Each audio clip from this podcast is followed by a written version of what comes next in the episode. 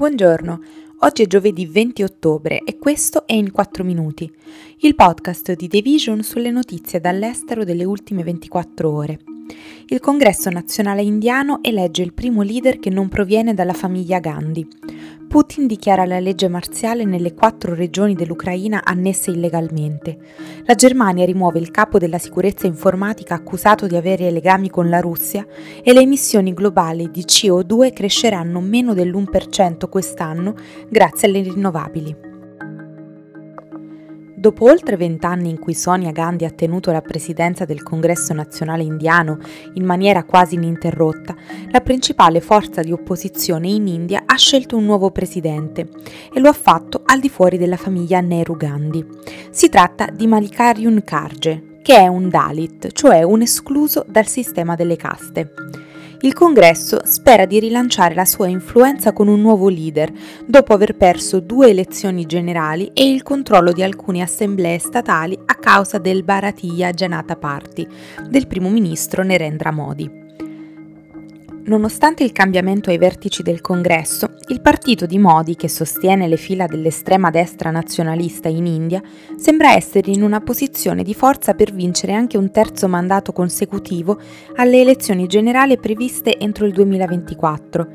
Questo cambio al vertice si è reso necessario dopo il malcontento crescente per la decisione del precedente leader, Sonia Gandhi appunto, di prenderne le redini in seguito alle dimissioni del figlio, Rahul Gandhi, quando l'ha perso le elezioni del 2019 proprio contro il partito di Modi.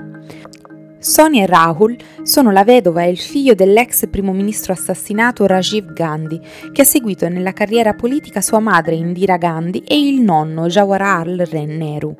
I tre governarono collettivamente l'India per tutti, tranne circa quattro, dei suoi primi 40 anni da paese indipendente.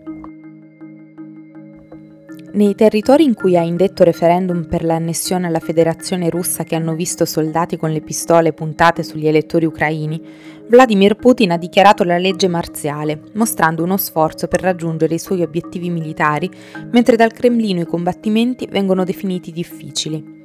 La mossa consentirebbe alle autorità filorusse di imporre restrizioni ancora più severe il coprifuoco, sequestrare proprietà, reinsediare con la forza i residenti in un'altra regione, imprigionare immigrati privi di documenti, stabilire posti di blocco e detenere persone fino a 30 giorni.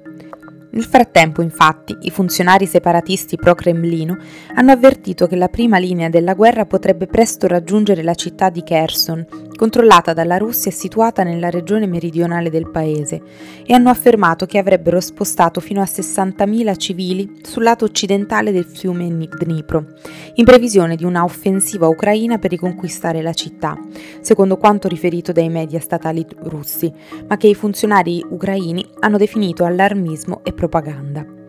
Gli esperti hanno affermato che è stata la prima volta che il Cremlino ha dichiarato la legge marziale dalla Seconda Guerra Mondiale, una mossa straordinaria se si considera che Putin continua a definire la sua invasione dell'Ucraina un'operazione militare speciale piuttosto che una guerra. Prima sono arrivati i sospetti, poi le accuse poi l'annuncio della rimozione dall'incarico di capo della sicurezza informatica della Germania, per cui Arne Schombaum, presidente dell'Ufficio federale per la sicurezza dell'informazione, è stato allontanato dal Ministero dell'Interno a causa di presunti collegamenti con l'intelligence russa. La decisione arriva dopo che uno spettacolo satirico tedesco ha accusato Schomburn di mantenere contatti indiretti con l'intelligence russa attraverso il Cyber Security Council Germany, un organismo di cui è stato tra i fondatori dieci anni fa. Definendolo un cyber clown, il programma ZDF Magazine Royale ha sottolineato che mentre dirigeva la principale agenzia governativa per la sicurezza informatica, Schonborn ha continuato a mantenere i contatti con la fondazione.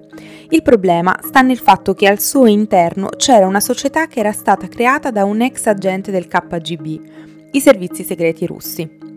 Le accuse hanno danneggiato in modo permanente la necessaria fiducia pubblica nella neutralità e imparzialità di Schombaum.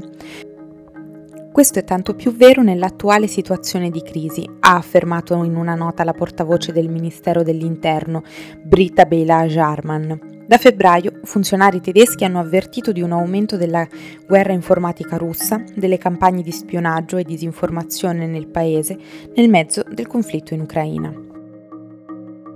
L'Agenzia internazionale per l'energia ha dato una buona notizia.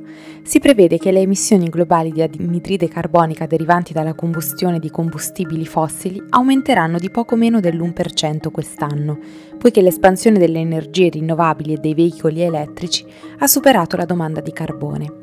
Infatti, secondo quanto riportato dall'agenzia, le emissioni di CO2 aumenteranno per quasi 300 milioni di tonnellate a 33,8 miliardi di tonnellate quest'anno, un aumento molto inferiore rispetto all'incremento per quasi 2 miliardi di tonnellate nel 2021. Il rapporto spiega che il solare fotovoltaico e l'eolico stanno guidando un aumento della produzione globale di elettricità rinnovabile di oltre 700 TWh, il più grande livello annuale mai registrato. Senza, le emissioni globali di CO2 sarebbero state superiori di oltre 600 milioni di tonnellate quest'anno. I livelli emissivi di anidride carbonica dell'Unione Europea sono destinati a diminuire quest'anno nonostante gli aumenti dovuti al carbone, mentre in Cina dovrebbero rimanere stabili nel 2022 a causa della crescita economica più debole, dell'impatto della siccità sull'energia idroelettrica e dell'impiego di energia solare ed eolica. Questo è tutto da The Vision, a domani!